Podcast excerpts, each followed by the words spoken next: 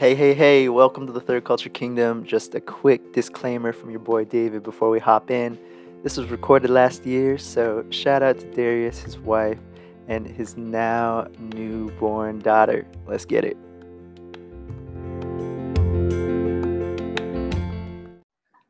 What's up, everybody? Welcome to the Third Culture Kingdom. This is your host, David Huang, and today bringing in a buddy from the one and only Waco, Texas, soon to be father, uh, mentor, Darius D. Brown, or uh, as many in Waco know him as Officer Brown.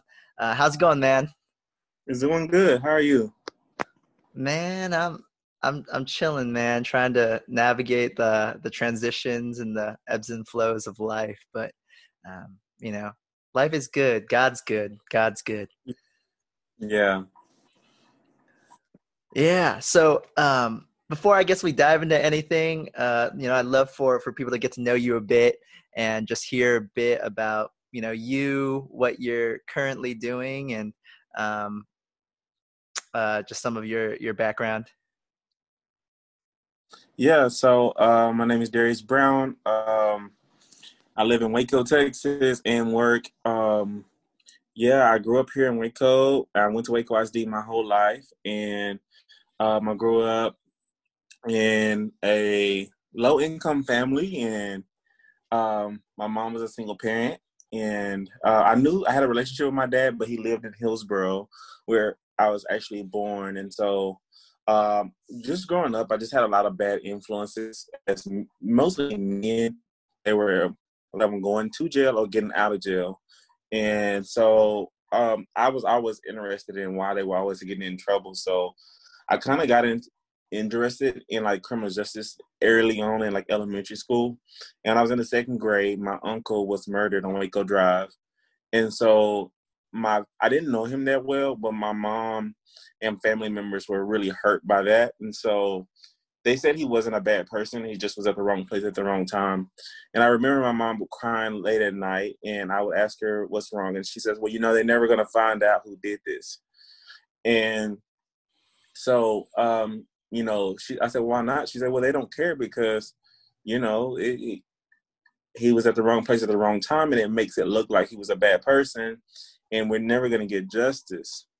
Hmm. And so, um, immediately, I said, well, when I grow up, I'm going to help people find justice and I want to I want to be a police officer. I want to be an investigator, and I want to help people find bad guys. And so, at an early age, I, I started out um, that passion. And then um, throughout school, I kind of followed that. Um, and it was really interested in mine. I always love crime shows. I always love all the stuff um, that comes. Uh, and yeah, when I, I, went to Stephen F. Austin uh, in Nacogdoches, and then I ended up going to the police academy and graduating from there in 2014, I want to say. And then I came back home to work. So when I came back home to work, I got my first police job um, in Hillsboro, Texas, and I worked there for three years. And so I worked patrol. I worked the worst of the worst midnights. I worked suicides. I worked homicides. I worked a lot of different crazy, a lot of assaults, and um, I really got a, my heart really broke for youth because I noticed that like a lot of kids were going to jail for senseless crimes, like um um, stealing at the store, and they were parents were coming reaching out to me like, "Hey, is there any programs that I can put my kid in because they need help?" Mm-hmm. And I oh, but I can create one. And so that's kind of how I started Boys and Girls Group. Uh, I started mentoring kids once a month, and then um, when I was in here mentoring the kids in Waco, um, the police department kind of was like, "Hey, you should try working out for us." And mm-hmm. I was like, mm-hmm. "I don't kids every day," and then I really felt called to come work and serve with Waco ISD. They're like, we're gonna hire you to be a mentor for our kids. Um, we're gonna give you um, a lot of vacations and we'll get weekends off and you can come work for us. And I was like, okay, sign me up. So I, I really felt, um, but I really did feel called to come to Waco ISD. So right now I'm working, I've been working in Waco ISD for three years and um, I have a huge role in making a difference in the school district. Um, yeah, so that's pretty much where I am now. Just got married this year, uh, and got one way. Hey, man, that's that's exciting. That's exciting, and that and that's uh, that's a lot, man. Um, yeah. So so um, diving into a little bit about you know just childhood and growing up, kind of what was your family dynamics like, and what um, you know what was uh, yeah childhood and and living in that environment uh, like for you growing up? Um, honestly, I really didn't know we were struggling until I left home. yeah. There, you really don't pay attention. Like, oh, I'm less, I'm less than. Um, but a lot of times, I, I do remember like um, uh, being on government assistance. I remember us not being able to afford to pay rent, and um, you know, a lot of times my mom would she worked her butt off so that I could have the appearance to look like the other kids, mm-hmm. but down like we really just didn't have a lot of things because. Mm-hmm. But um, yeah, so you know, like I said, I have single parent home. My my dad, he did help out as well, but you miss out a lot when your mom, when just your mom is raising you. I think a lot of people don't realize that. Uh, when it's just one parent, you're only getting one perspective. You're not. You're only getting one te- one way of teaching, and that's from a woman. And you miss out a lot of stuff um, from the man when he is not in the household. So that's a really um, thing that a lot of people don't realize. Um, so yeah. Yeah, yeah, yeah, definitely. Um, it kind of made me just think about how um, I lately have been talking with some different people about like therapy and like mental health and self care and stuff like that. And I remember hearing this from um, somebody online. Uh, I think it's uh, it was uh, I don't know if you know Ezekiel Azonwu, but he was saying something with this this therapist about how like you know, there's been like a lot of at least men in our generation, right, who've like, you know, starting going to therapy and, and, and good stuff like that. Um, but he was just like, it's almost like this therapeutic session is like, you know, just the the child, right? Almost like a space where like we can become like childlike again and be like, yeah, this is going on, like this has been happening, mm-hmm. and then you have, um, and you almost just, um, yeah, we all I think you know long to be sons and and just know that like somebody's gone before us um, yeah. some somebody who's able to to do that for for us um, do you have any siblings yes so i was the only child in my mom's house but my mm-hmm. dad had uh, four kids mm. so uh, i'm the oldest out of uh, out of those four so and then gotcha. also I have um uh, step siblings as well so yeah we have um excuse me quite a bit uh, quite quite a few um, siblings in my dad's. Cool, cool, cool. Um, you you're paving the way, man. You're a pioneer. I'm trying. Oh, it's love it, love it. Um, looking back uh, at you know childhood, I know you kind of touched on it a bit, but um, you know, what would you say are some of those um, hurdles or, or, struggles that you had to navigate? I know that you touched on um, you know just the uh, the environment or or even you know lack of um, you know uh, father at home sometimes um, yeah. but uh, even within you know going to school or or uh, you know navigating college um, and yeah. then the police academy um, what were some different hurdles within yeah. those environments uh that you felt were there yeah um I would say, I mean, the biggest part, you know, getting ready to go to college and just having, I mean, I had a strong support system that was really encouraging, but just like some of the people that were around me, they had never been to college before, never been to university before, never, um, no, didn't know really what it took to even stay in, like getting to college, yeah, but then to stay there, what would it take? Um, as far as like financially and what it means to get a degree plan and get academic advising and you know like what you know what the semester will look like you know so mm-hmm. uh, yeah that was that was that was kind of an obstacle i had to overcome also uh, you know the, obviously those disadvantages so when you're like a, one of the first um, generational college students just it, it is it does become a difficult um because like i mean like taking taking uh, college courses before you get to college. Like that's a huge key that we, I mean I missed out on. Um, also, you know, keeping your GPA up and taking SAT and like studying for getting a um, getting a tutor for SAT and you know like a lot of that, those things it, it was mentioned to me but not really like um just didn't really know the importance of it until like later on mm-hmm. um you know what your options are with like a um four year degree like two year degree you know like so mm-hmm. yeah a lot doing a lot of research of course the internet definitely helped out a lot so kind of hungry for it. But yeah, um, yeah, I definitely had God really put some strong individuals around me, um, especially from church, um, and you know, just pushing me and encouraging me um, that you know to go and conquer. So yeah, um, I think financially was the biggest thing because um, if you can't afford to go, then a lot. I think that's the that's a big hurdle. Um, and I didn't have like quote unquote the all of the right, you know, the, the the savings, you know, the fun to do that. So yeah, man, I think that was a the main thing. Mm-hmm. Yeah, yeah, definitely.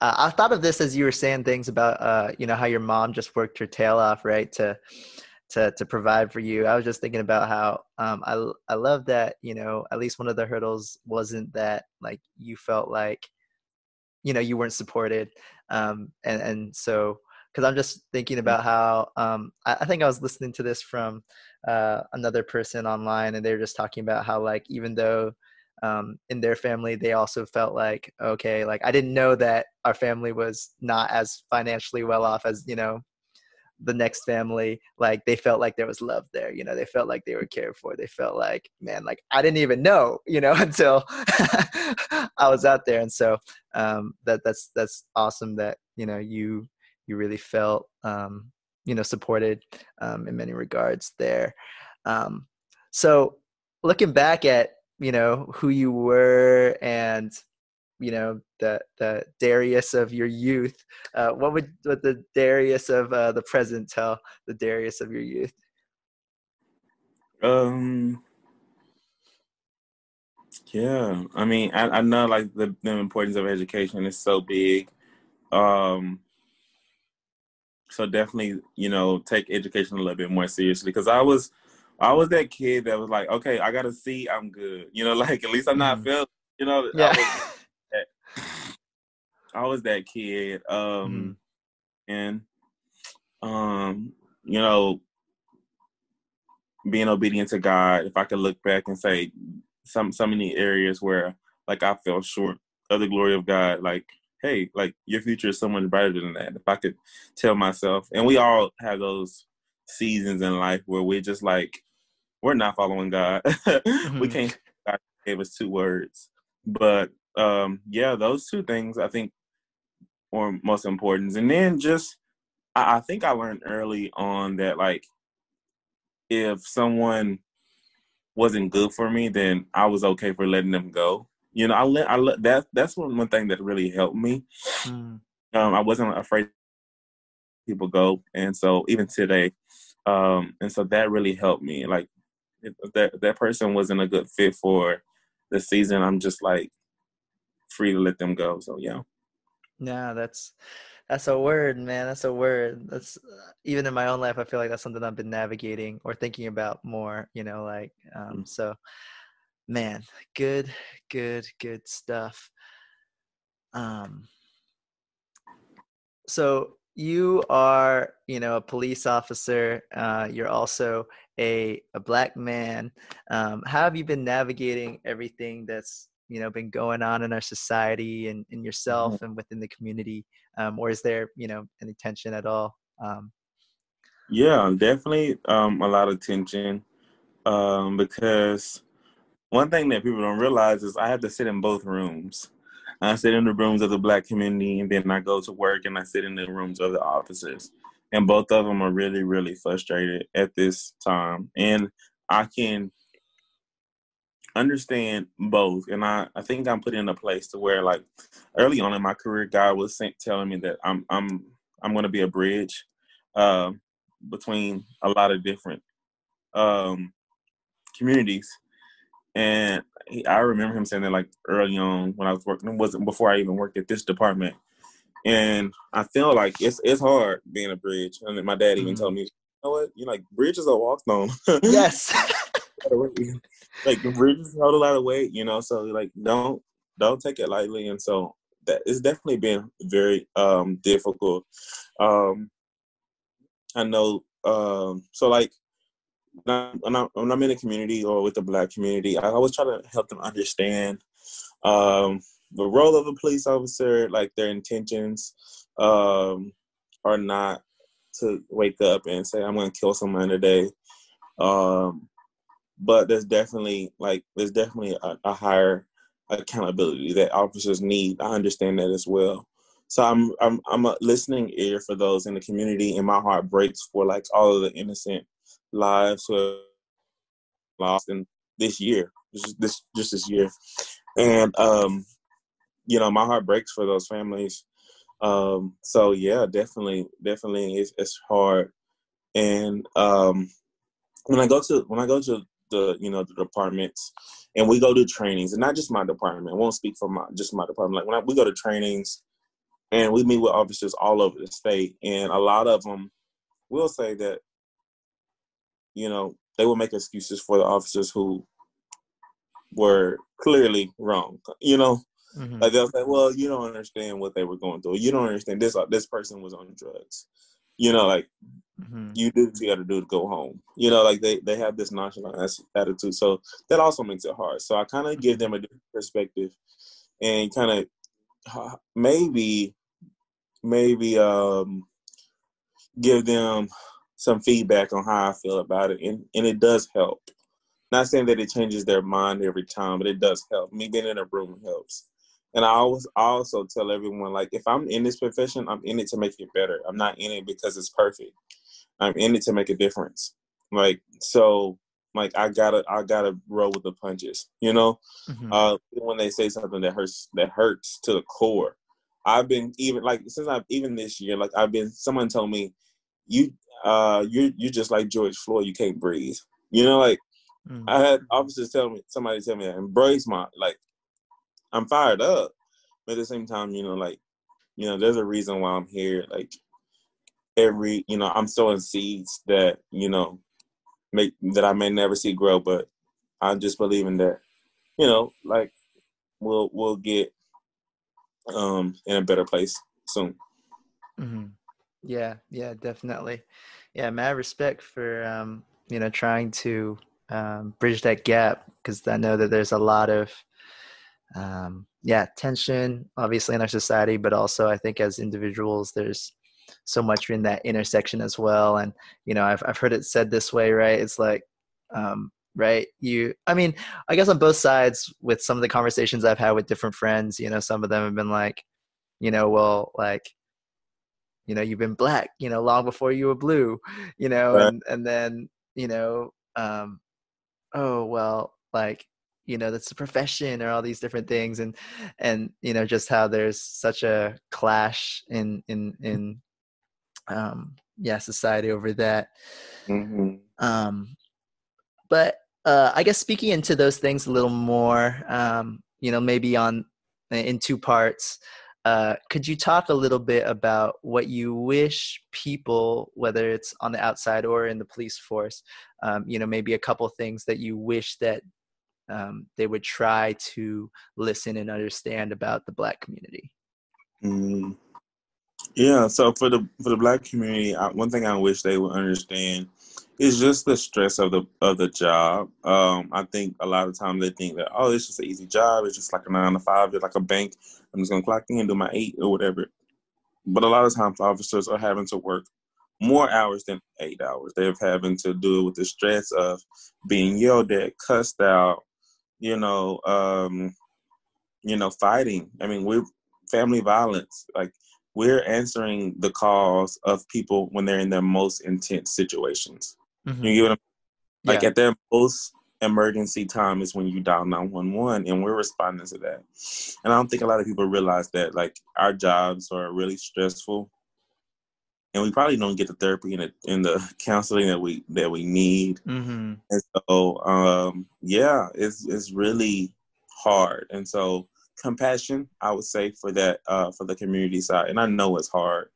Um, and like when somebody's pulling you over, they're like they're not pulling you over just to get a quota. Like they're pulling you over because you're driving way too fast. Speaking to myself, like I'm driving way too fast, so they're not pulling you over because, like, you know what I mean, like drunk drivers. There's there's so many different things that the police officers are responsible for. Mental health, um, homeless. You know, the mental health, uh, bank robberies. You know, I've been in all those situations that I just named uh, suicides, then we we I, there's been times where I went home literally, and I would close my eyes and I would see the person that passed away today, mm. and it's hard. it's real hard, and so those are some of my hard days that nobody sees, and I don't think that people understand that. Right. On the side, I wish that people that I would use the same word, compassion. I wish that they would have compassion for others and they would treat people like they were your family. You know, like if they was your family member, how would you how would you treat them? Because I've noticed that like that sometimes people like if if that person doesn't involve you or if it doesn't affect you or doesn't affect your life and your wife and your kids and your aunts and uncles, you you can care less.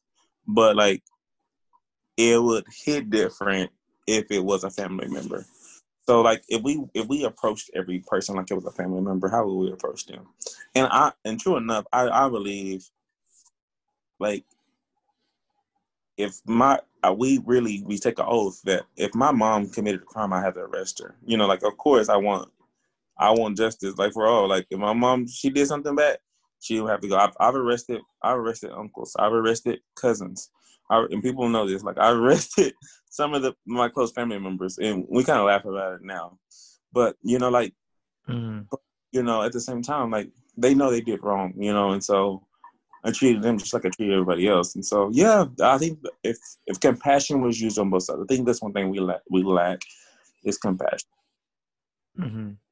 Yeah, yeah, definitely, definitely. Um, yeah, I, I think I, I, had this conversation a couple months ago. I think with just a, a neighbor, but I literally was saying, I was like, um, definitely, totally agree. I'm like, there's obviously a lot of different structural things and even with compassion just like man what would it look like if we were to treat communities or have better community relations with you know law enforcement and and neighborhoods that they're policing? But also i was like i almost felt like yeah there's so much on like a police officer's plate that i'm kind of like i don't know if like this is what you should be you know like responsible for with you know certain things. Um and um and this is this so this is kind of a, a random question, but like, have you ever been called um, uh, on uh, for something that you're like, why did you call the police for?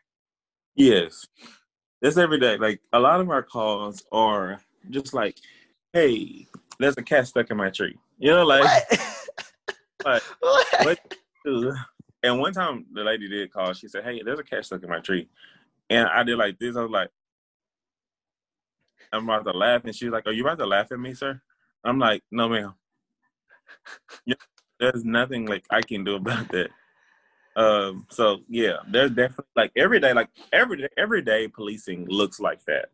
You know, it's they're you're they're asking you questions like, Hey, I just want to know like if y'all got any food. Like it, it will ask you the craziest things.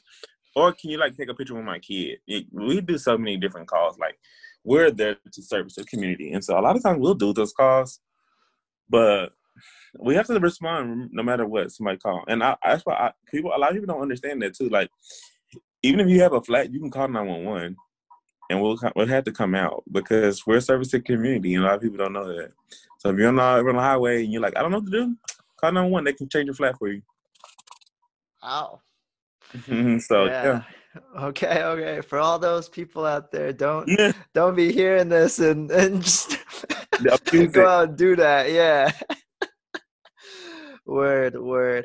Um, so, from my understanding, I remember. So you said that you created, you know, the the Boys and Girls Club. Um, I know there. I, I, thought there was something called, you know, Becoming Better Boys back in the day, but um, just with uh, with the mentoring groups that you you have started, um, you know what what led to starting those things, and I know you touched on it a little bit, but um, let you yeah. So like said, um, there's multiple kids getting in trouble, and I just felt like kids were breaking the law, and not because they were bad kids, it's because it's just a lack of knowledge, and so I wanted to build a relationship with youth in our area just to teach them like, hey, let's how to be respectful, how to what's the consequences of theft and what's the love of God like. And so I wanted all of those different aspects like behavior, um, just the love from people and just the love of God to be in all one group. And I created that. And I, in 2016, I created a boys group called Becoming Better Boys. And then um, we had 12 boys that we started mentoring and then 12 turned into 20 30 40 to almost 50 boys at one time and then um, i met my wife she was a teacher of the kids that i was mentoring that's kind of how we met and so uh, we went on a date and she was like hey i want to help you as much as i can and i just want to serve and i'm called to east waco and I, she was teaching at one of the east waco schools at the time and I was like, "What? You crazy? Like, let's be together all the time." so we actually started mentoring kids to get. I mean, uh, she she jumped in with me, and then she started girls group. So she started a girls group called Grow Girls, and up until up until COVID, we were meeting with them every Thursday night, and we had a lot of sponsors. We had we picked them up every Thursday night. Um, we provided meals to Antioch. Um, we had a grant we had a facility um, room through the YMCA. So the group really grown, had really grown over the two years that we we led it. Um, had volunteers from Baylor. We had a lot of fun, and so uh, did a lot of big outreach events for the kids because it's it was easier to bring events to them to them to take them to events, and then they could enjoy it in their own neighborhood. So we would do um, back to school bash, um, Easter egg hunts, fall festivals, all at the park, and just make it big for them.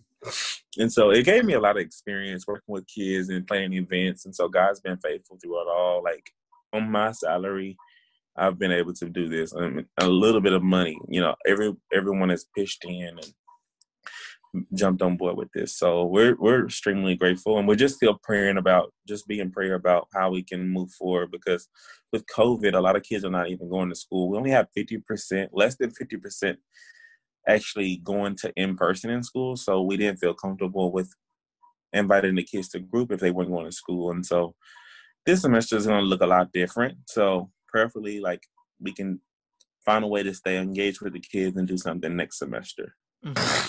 Yeah. Especially with the Especially with what? I'm... Especially with the baby coming. This this, ah. this. yeah, yeah. Definitely. Definitely.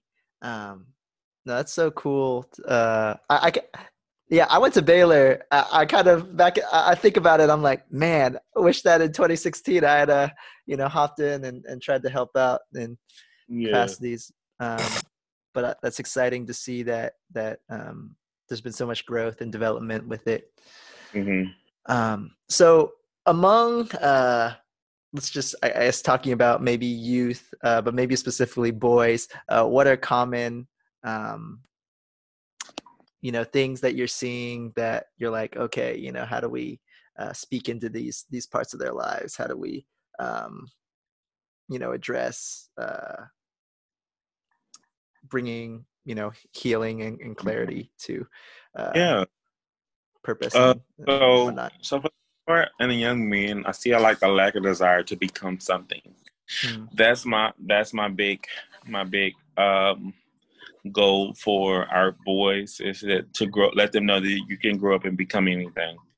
Um even as i was growing up uh now i didn't grow up i mean like there's obviously different severities of um, how people grow up in poverty. So my situation, honestly, uh, that was a lot better than what their living conditions are. Um, my mom, I was only only I was the only child for one, and then my mom had sisters. She had um, friends, um, and my dad was still part of my life. So I did have a lot of ups and, and you know I had a lot of advantages that sometimes our kids don't even have those. So they don't have a desire to go to college. They don't have a desire to be anything professional and they don't have access. They don't have access to anybody who looks like, you know, like a prof- in professional access. You know, all the people that they know are what they see on TV is like athletes or like rappers or drug dealers. That's the only thing they know. And so a lot of times in our group, I give them a lot of access. And so I speak into their life by bringing in um, accountants and military and different things to just give them um, a different perspective on what they can be. Mm-hmm. Yeah, yeah, that's man. That it just makes me think about like I guess the power of. Um, I don't know if representation is the right word, but just like seeing that, you know, man, there's somebody out there, whether it's um, you know they look like me or they're just somebody that's willing to come you know mm-hmm. speak into my life that that's so powerful there um, and um, kind of segueing i guess into the next question kind of just you know the power of having a mother and having a father and having mentors um, who are willing to uh, step into um, mm-hmm. people's lives um, so you're gonna be a father soon as you know you yeah. mentioned and that's super super exciting uh, but real talk, what what are some of those, you know, like your biggest worries and um, maybe even concerns that you've been like, okay, like it's almost here. yeah, so biggest worries. Um, I would say. Uh, really know. I know, like as a provider, like I'm always like overthinking. Like am I providing enough? Like, am I doing enough at work? Am I like, do we have enough money? Uh, because having a baby is super expensive. If you have, if you don't know that by now, start saving now. like having a kid is super expensive, and um, you know, like childcare and all that stuff. So just that's the only thing. Like, but I'm just learning that like God always provides. Like, you know, like no matter how ahead I think and how much I want to get ahead and start saving and start college funds and start like health care and like how much it's gonna cost and everything like that. Like God God always provides. Like he always makes mm-hmm. a way.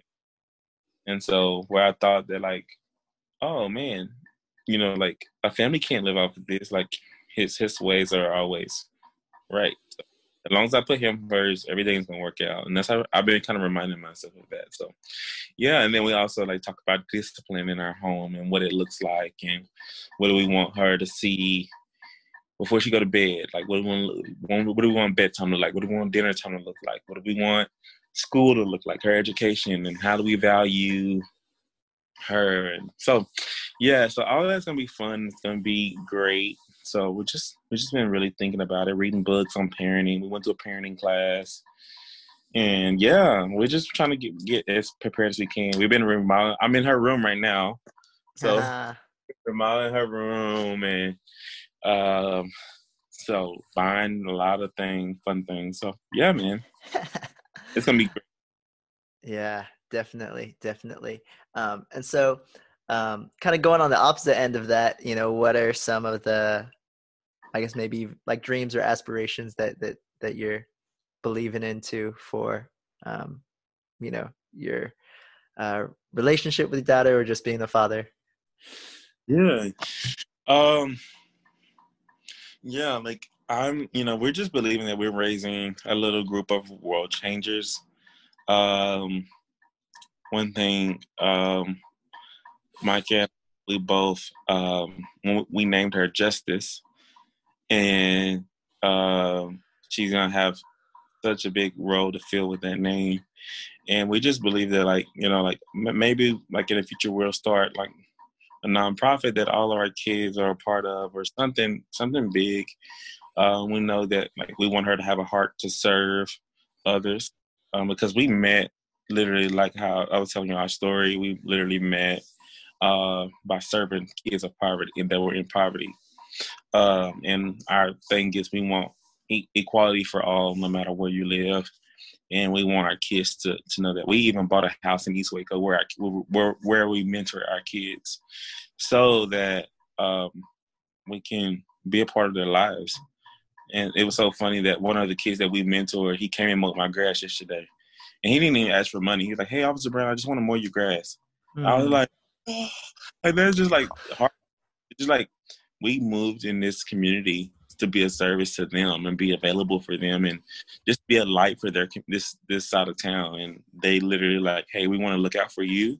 And nobody's gonna bother your house, Officer Brown, and we're gonna we're gonna mow your grass and we're gonna come and jump on the side of you and be your friend. And so it was it was it's amazing. Man, man, that's that's super super encouraging and man, believing for y'all. I think that's man that that uh man, yeah, brings up a lot of things in me that I'm like, all right, one day, one day, you know, when I uh, hopefully become a father. But I'm like, there's a lot of steps in between there that I'll need to jump in, oh. jump through. in Jesus' name. in Jesus' name. In Jesus' name. Um, so, uh, what uh, is some advice that you'd give to people, you know, maybe struggling with this idea of, of you know, pioneering transformation in their own community, um, or um, maybe stepping into um, you know pursuing purpose? Yeah so um i used to like when i'm so i grew up at carver park church in, in east waco.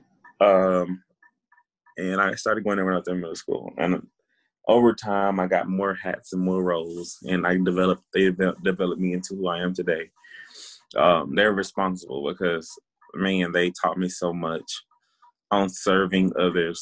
Um, and I, I remember, I'll never forget, there was one time I was at 6 a.m. prayer and the old lady, and I was going to do this outreach event. And I was like, I don't want to do it. I want to go out and I want to spread the gospel and I want to go feed the homeless. I want to go out and be hand and feet of Jesus. And I said, but I don't have anybody to go with. And she says, baby, sometimes you're going to have to go by yourself. I was like, what?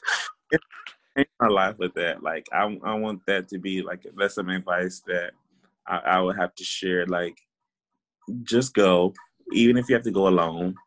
Um, and and I I started to do that. And one one thing I noticed, like, I just went and looked confident, and then people started to follow me.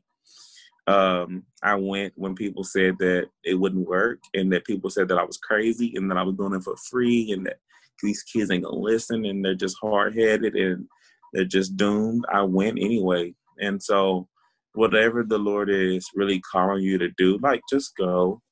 Um, even if you have to go alone. And um I've really uh even in this season it's been it's been, you know, pressing um to like, do I still go? You know, like do I go if my friends don't go? Mm-hmm. Do I mm-hmm. go like if the, my volunteers who signed up don't go, do I go if my wife don't go? Do I go? And you know, like just go.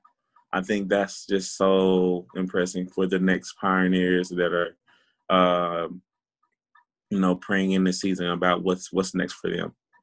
Man, Ooh, that's that's hitting me, man. That's hitting me.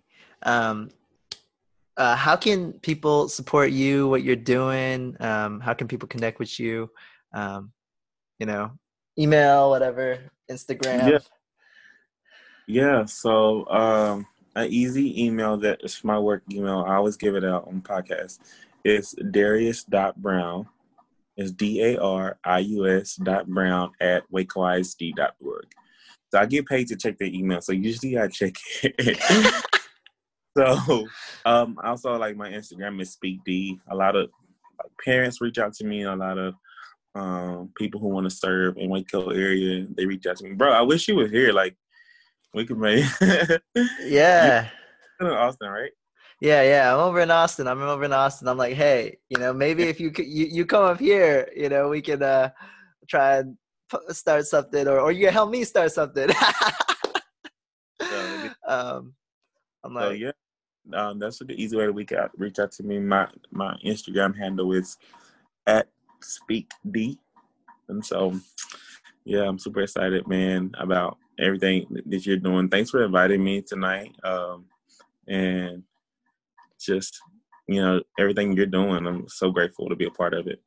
Nah, thank you. Thank you. Um, I'm super excited to see where, where, uh, you know, y'all go next in this season and, and, um, in fatherhood and also in um, mentoring and, and in your careers. Um, man, God's y'all using y'all in, in some profound ways. Um, so thank you. Thank you, man. Um, well, this is, uh, yeah, David at the Third Culture Kingdom. Um, we're signing off here. And uh, once again, you know, you can hit up Darius at, at any of the uh, handles he mentioned. Um, I'm sure he'd love for you also to get involved with the mentoring program, whatever that looks like, um, or if you have any questions for him. But until next time, peace. Well, folks, that ends our The Path Less Traveled series, and I hope it encouraged you with what others are doing in their spaces to make a difference in their communities. Most of all, I hope you take the path less traveled to use your gifts, your talents, and your resources to forge a way forward for others. Don't rush, trust the process, and keep pushing even when you don't feel like it. You'll find that there's others traveling on that road willing to help. So, happy January, and this is David at the Third Culture Kingdom saying, see you next time.